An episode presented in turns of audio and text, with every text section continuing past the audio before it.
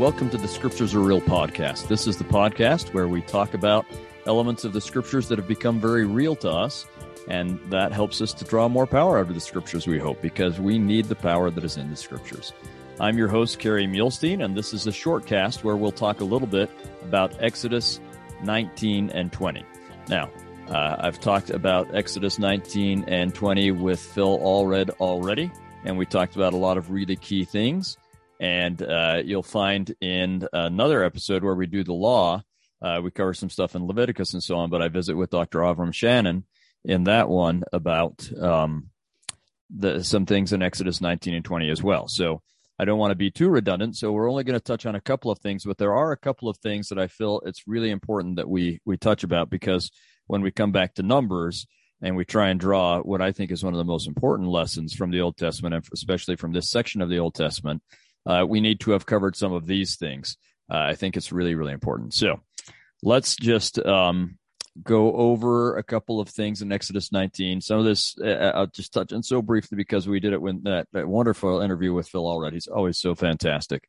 Um, but we get uh, that they come to Mount Sinai, and let me just say that this is hugely important that this covenant episode at Mount Sinai this is when Israel becomes God's people or enters into the covenant on their own. So we've talked about covenant so much at this point. Remember that Abraham entered into the covenant and then Isaac had to do it individually and then Jacob had to do it and Joseph had to do it and, and the Jacob's other sons had to do it. And we lose track of it. But the, the fact of the matter is everyone has to enter into the covenant individually. This is where we see the house of Israel entering into it individually. And this will change forever. Something about the house of Israel. This is when they all as a group uh, enter into that covenant with God. It's it's a foundational event for them. And it's a foundational event for us as well because we are of the house of Israel. We are inheritors of this covenant. It's administered to, administered to us differently. There are different elements of it. God tailors the covenant for the people and the place and the time and circumstances and so on. But it's essentially the same covenant. And as we're inheritors of this covenant, just like we're inheritors of the Abrahamic covenant, they are as well. This is the Abrahamic covenant, but this event is seminal for us as well, and we should be able to put ourselves in the place of Israel. And that's part of what we need to do if we're going to learn from this. So we get them coming to Mount Sinai after uh, coming through the wilderness and uh, having the problems at uh, Massah and Meribah, which uh, we, we learn in other elsewhere in scriptures that that Massah and Meribah is, is uh, part of this provocation in the wilderness that God talks about.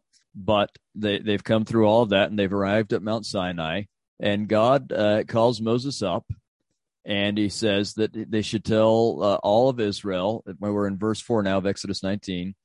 Uh, you've seen what I did to the Egyptians and how I bear you on eagle's wings and brought you unto myself. So I talked about that with Phil. So we're going to keep moving. If you will obey my voice and keep my covenant, then you should be a peculiar treasure unto me above all people, for all the earth is mine. Um, again, uh, peculiar, this uh, segula, this uh, treasure that's that's uh, so valuable because it's rare, and the idea that then they're going to be a holy nation, and that meaning that they're different, less worldly. I talked about all of that with Phil, so we're not going to go into it here. But what I want you to see is that before they enter into the covenant, God wants them to know what they're getting into. Just like um, I, a few days ago, I interviewed a couple of uh, young men for uh, being baptized. Uh, they were baptized this morning, but when I interviewed them, I wanted to make sure they understood. Now, there are eight. They they don't fully understand, but I wanted to make sure they understood what they were covenanting to do. Israel doesn't fully understand, but God wants to make sure they know what they're covenanting to do, right? Um, so, and we'll come back to this idea of what it means to be holy when we visit with Avram Shannon as well. But God, uh, Moses tells it to the people, and the people say that they'll do it. Uh, and then look at this in verse 9. And the Lord said unto Moses, Lo, I come unto thee in a thick cloud, that the people may hear when I speak with thee and believe thee forever. And Moses told the words of the people unto the Lord. So that's interesting because the, the purpose of him coming is that the people can hear God speaking and know for sure that Moses is God's representative. One of the things that we often miss in chapter 20, uh, we get the Ten Commandments being given to the people, and it's a little bit uh, uh, you can see it a little bit in in chapter 20 19 and 20 but if you go to moses' retelling of the event in deuteronomy 5 it becomes absolutely clear that everyone heard God's voice as he's giving the commandments. Everybody hears God's voice. So uh, that's part of what God is saying about. It. I'm going to come down in this dark cloud so that everyone can hear and know that I'm with you. And so it seems like he's saying, I'm going to come down and do some things, at, and they won't see me at that point, and then we'll get to this uh, seeing me part. Uh, so let's let's read that part a little bit more. We get to verse 10. Uh, we're going to read 10 through through uh, 8, 13. And the Lord said unto Moses, Go unto the people and sanctify them to come uh, today and tomorrow, and let them wash their clothes. So I, I suppose this means spiritually and physically sanctifying themselves and be ready against the third day. For the third day the Lord will come down in the sight of all the people upon Mount Sinai. And thou shalt set bounds unto the people round about, saying, I t- take heed to yourselves that ye go not up into the mount, or touch the border of it. Whosoever toucheth the mount shall surely be put to death. There shall not an hand touch it, but he shall surely be stoned, or shot through, whether it be beast or man, he shall not live. When the trumpet soundeth long, they shall come up to the mount. So note what he is saying. I'm going to come down and they are going to know that I am with you. You're going to spend three days preparing yourself to see me. Three days of all sorts of preparations to see me. And make sure that before I say it's time, no one comes through. Set boundaries, do everything you need to. Do not let people come through before it's time. Now, I want you to think about this. He's he's offering for them to come into his presence. That's what God is offering. And that's a fantastic uh, blessing, a fantastic promise. But uh, the issue is that we can't come into God's presence in our current state. If you and I were to come into God's presence in our current state, we wouldn't survive it. Moses learned that very well in Moses chapter one. If he uh, comes into God's presence without being transfigured, he doesn't survive, but he is transfigured and so he can survive. And that's what God is saying. Don't come through until I'm ready to change you, until you are sufficiently prepared for uh, you to allow yourself to have me change you. And then you can come into my presence. But before that happens, I will come down. There will be noise. There will be, you can be able to tell that I'm there, but you won't see me yet. That's what this thick cloud is all about. And in fact, I wrote an article once about this when uh, you don't find this interplay in the Genesis account, but after um, Exodus, from then on out, anytime you read in the Bible of uh, people trying to describe what it's like to be in God's presence, you find people really wrestle with that. It's hard to describe God's presence. No one is able to. They really struggle to describe it, and that's because it's beyond description. If someone hasn't experienced it, it doesn't matter what someone else says, they're not going to understand it. Um, and so it's beyond description. But one of the consistent elements is that there's an element of both hiding and revealing. God wants to reveal himself to us, but he is so much more glorious than us and uh, so different than us that there there has to be an element of hiding of him hiding himself from us and us being hidden from him so we don't come into his presence. It's like the veil the, where the holy of holies is so you don't come through and accidentally see god and die because you're not ready for it.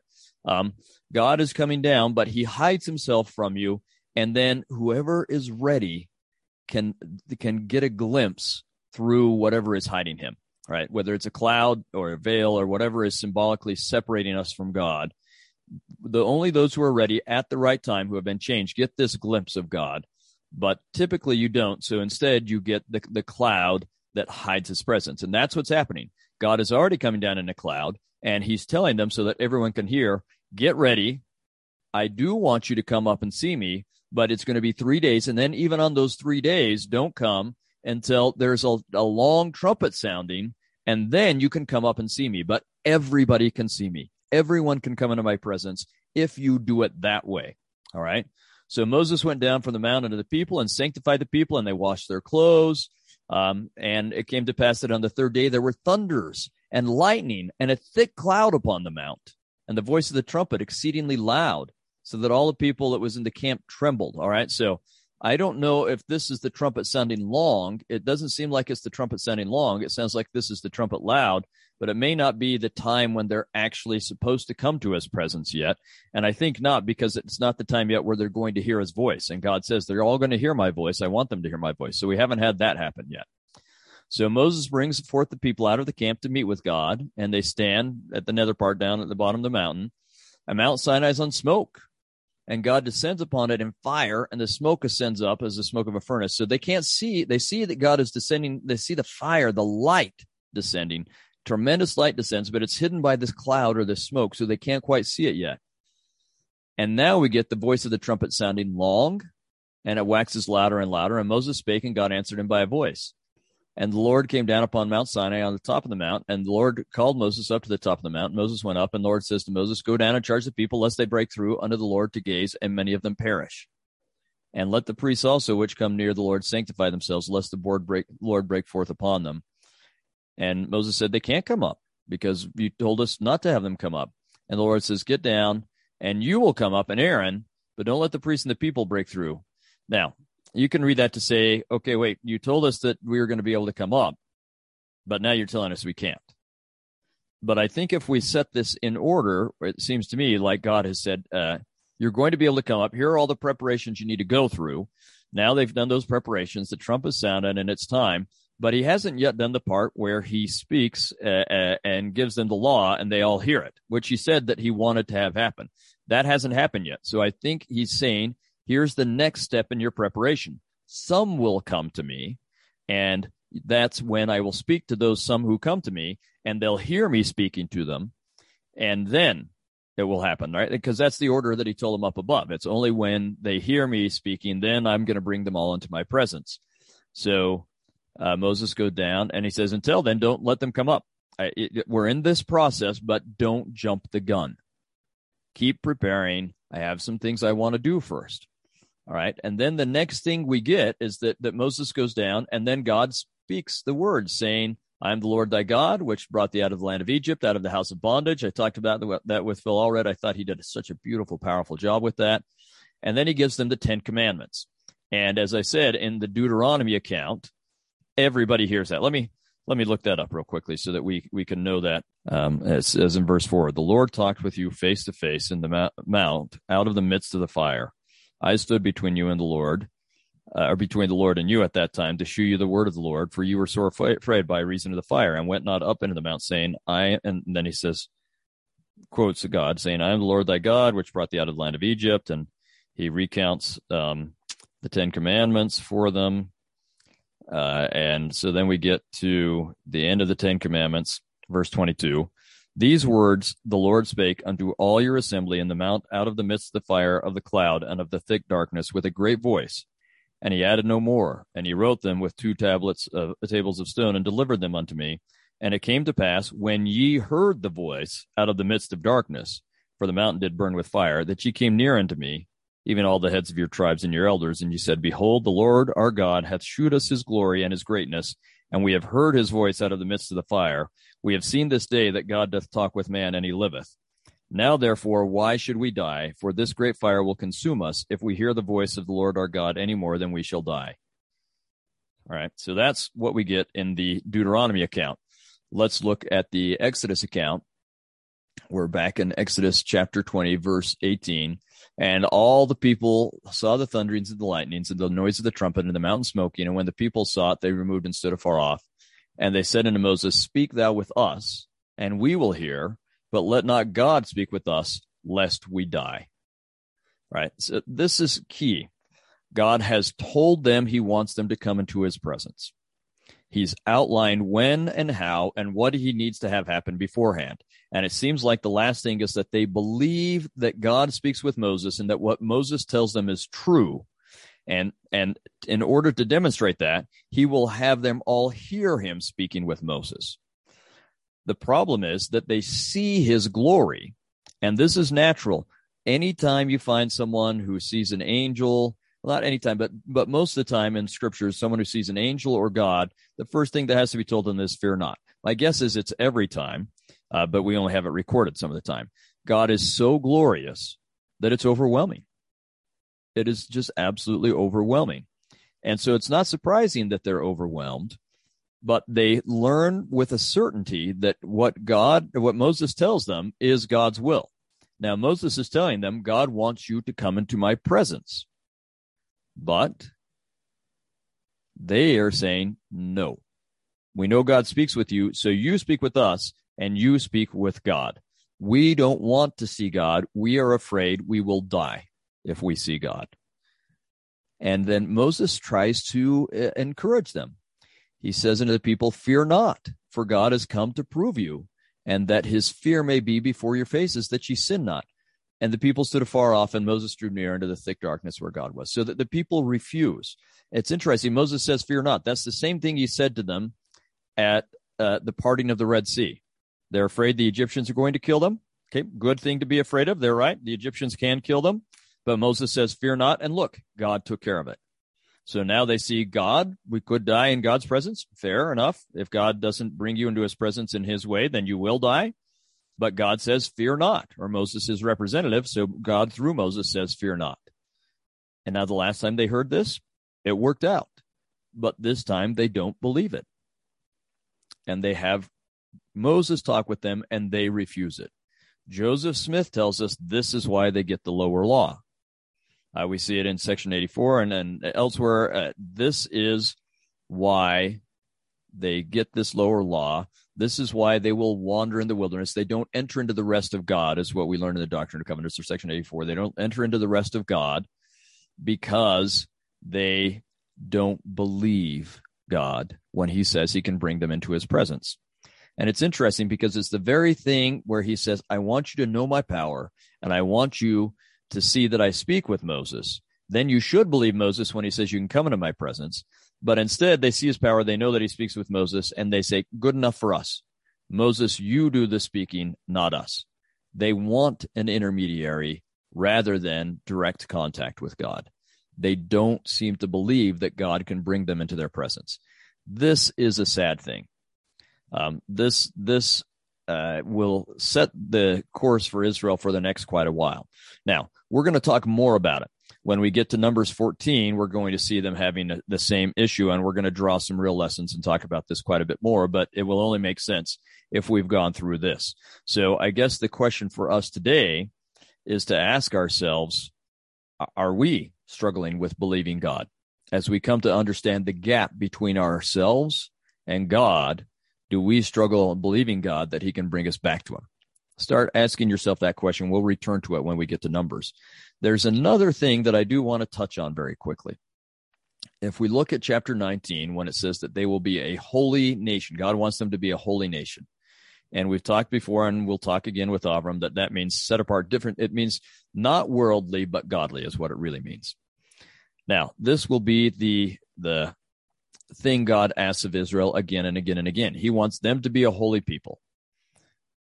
And that's part of the covenant is to become a holy people. They set themselves apart and that will allow God to change them so that they become holy. And then hopefully they can help other people come to God so that God can make those people holy. Uh, we ask ourselves the question, do we see this with Abraham? I don't see Abraham being told to be a holy person. Instead, God tells him so that the word is is uh, variations of the word kadosh. All right, is Hebrew um, uh, to be holy. But instead, Abraham was told to be tamam or tamim. You remember we talked about that back then. Tamam or tamim. Tamam's the Arabic version. I just got back from Egypt, and this is what you say to everyone all the time. Kul ha tamam. Everything tamam. Okay is is really kind of what it means. But we talked with this. You may remember when we talked about it that tamim means to be whole, completed finished, done. Uh, and we tied it in with covenant and ordinances, meaning that you are made as whole and or holy or godly as is possible at this stage through the ordinances uh, of the priesthood and the atoning power of Christ. And so I think it's really the same thing. Saying that they will be a holy nation is is telling them that they will become tamam or tamim. Sorry, I keep doing the Arabic version. Tamim uh, they will become people who are are tam. That's the the short of it. That they will become people who are are complete or whole, meaning they have become as godly as they should and can, given the phase of existence that they are in, which is what God wanted of Israel here. He wanted them to get to the point where they could come up and meet him like Moses came up to meet him. He's not telling them that he's going to exalt them at that point. He wants them to be able to come and meet him. it will work for Moses. We'll see that it works for Aaron, Joshua, 70 of the sons uh, or elders of Israel. Um, some people are willing to get to that point. They believe God enough that, that they can get to that point, and others aren't willing to, they don't believe God enough. Um, but the point is that God will make them holy or as complete as they should be or could be at that point by taking advantage of the ordinances and covenants and the atoning power of Christ. They can be complete or full for who they are and what stage they are in, in life at that time, at that moment. That's what God wants is for us to be holy or godly, not fully exalted beings, but not telestial beings either. That's what it means to be holy. And I think also to be tamam or, or to be perfect in our generation. The word that was the phrase that's used with Abraham and with um, Noah. Perfect in our generation means as godly as we can be right now. Um, now, I hope that I am more godly and able to be more godly tomorrow than I am today. I hope that a, a few years from now, I'll be more godly than I am right now. I'll tell you that there are things that I can uh, remember when I got married and I do some, my wife would say, I, I don't think that's r- really appropriate. That's okay. And I think, what's wrong with her? Of course, there's nothing wrong with this. And then I'm looking back 25, 27 years later and I think, huh, how did I ever think that was okay? Of course, that wasn't okay. But what I'm doing right now is fine. And I suspect that five years from now, I'll look back and say, huh, why did I think that was fine? No, I could, I could be better than that. That's becoming more holy.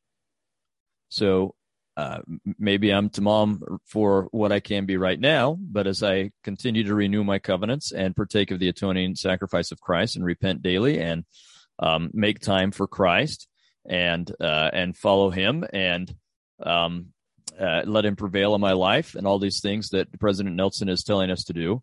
If I will do those things, then five years from now I'll be holier than I am now. I'll still be tamam or tamim as as whole as I can be right now but uh, it will be holier than I am now, less worldly, more godly. That's what we're looking for. And we have to believe that God can help us do that rather than believe the world when it tells us to be worldly or believe the world when it tells us that that can't happen for us. I believe God can and will change us. And I glory in that and testify of that in the name of Jesus Christ. Amen.